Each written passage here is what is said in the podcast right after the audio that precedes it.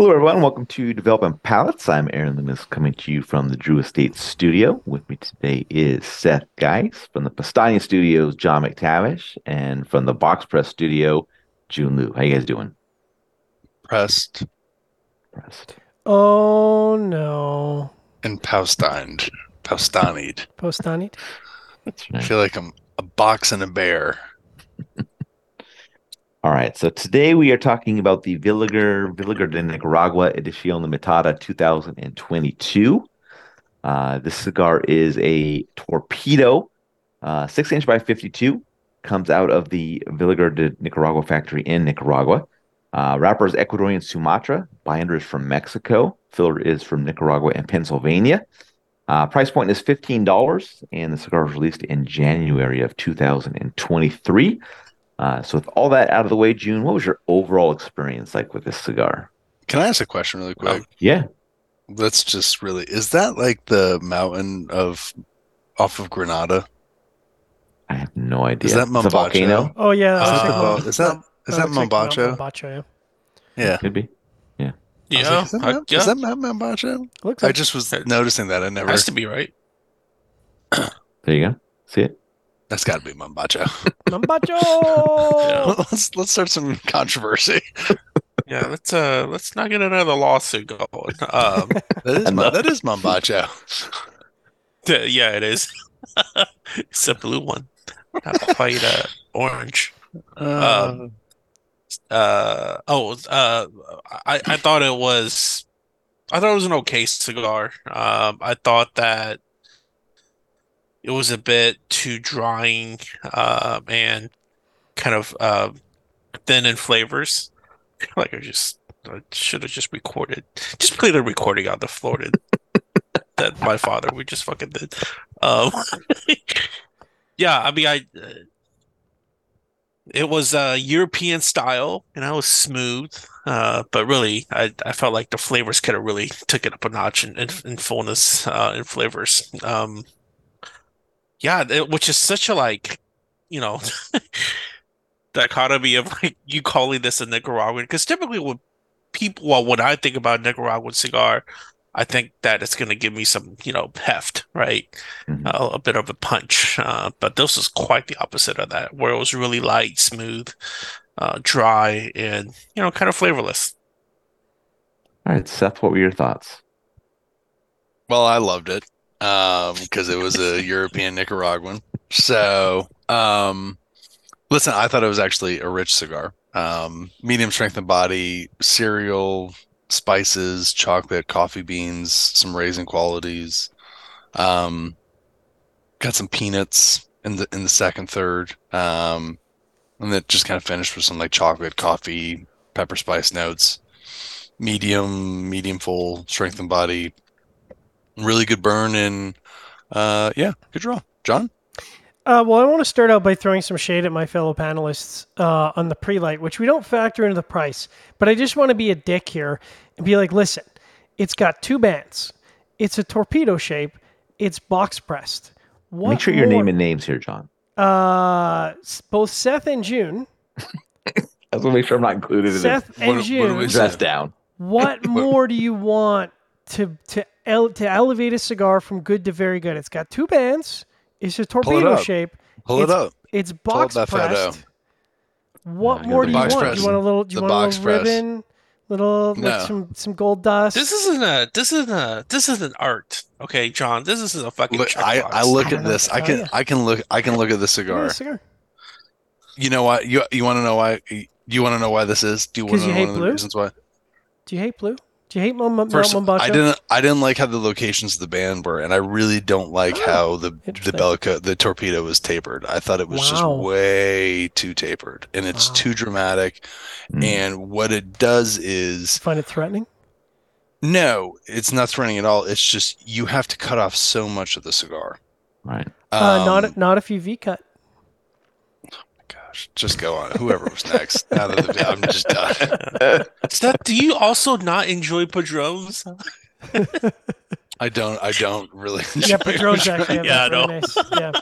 Uh, uh, but uh, Seth and I definitely align when it comes to flavor profile. I agree. It's um, it is a it is a sexed up European style. It's it's like if someone from Greece came over to California and they had a love child. Uh, well, I guess they'd have to go to Nicaragua, but you get where I'm going with this. It's it's it's just a, it's a, it's a European with a little bit more, you know. It's, it's like a V6 European. You know what I mean? I was gonna say like Gal Gadot and some Nicaraguan. There you go. There you go. Uh, Gal brings the sophistication, the hotness, and the Nicaraguan brings the brings the you know the power and The and sturdiness. the sturdiness that that early morning black coffee. Um, I got a lot of the same flavor profile notes, uh, sweet creaminess, like this really nice creamy wood combination. And the nice thing about creamy wood is like you don't get that harshness in the wood, you don't get that sort of bitterness or dryness. It's really nice. Uh, I got some pretty punchy spices through the retrohale. Um, you know, some chocolate. It was just, it was very dessert like through the first and second thirds. Um, you know, profile is pretty, pretty consistent there. Uh, I did find it lost a little bit in the last third. It started out kind of sweet, spicy wood, but then that wood kind of took over the profile and, and it just kind of receded a little bit.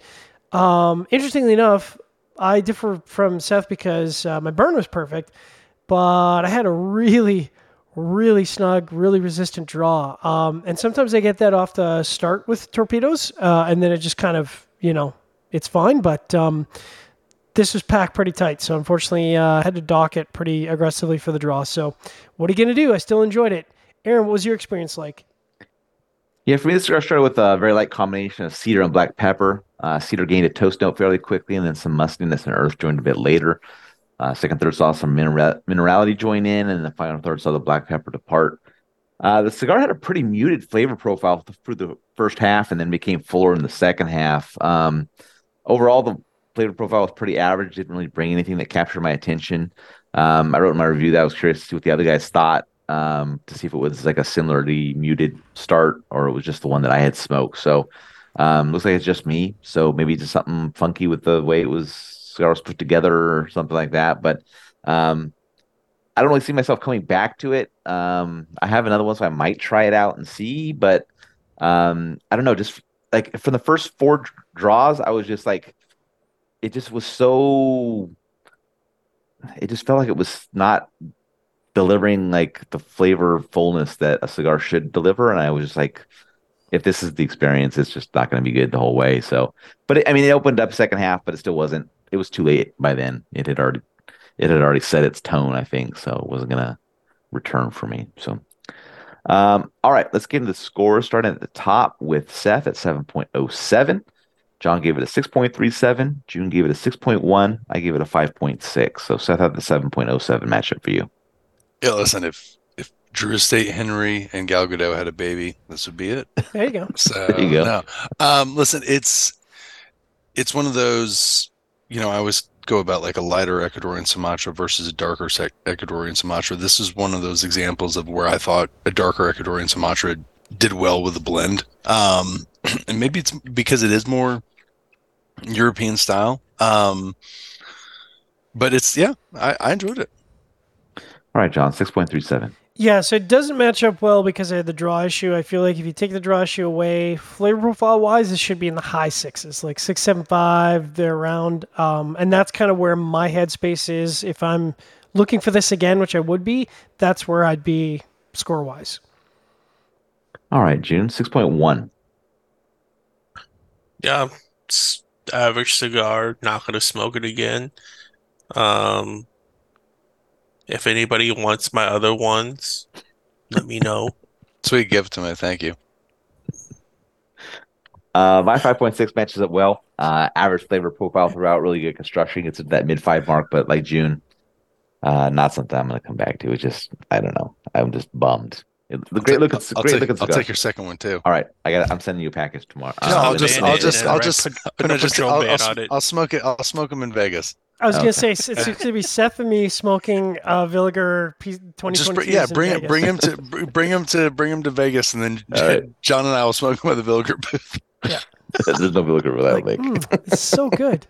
It's so Like, tasty. this, this, So this, s- good stick, smooth. what you can do is you can you can wait till warped uh abandons their booth on like day three, and then you can just turn it into the Villiger booth and just There you smoke go. those. I guess. Okay, there you go. Goes, so.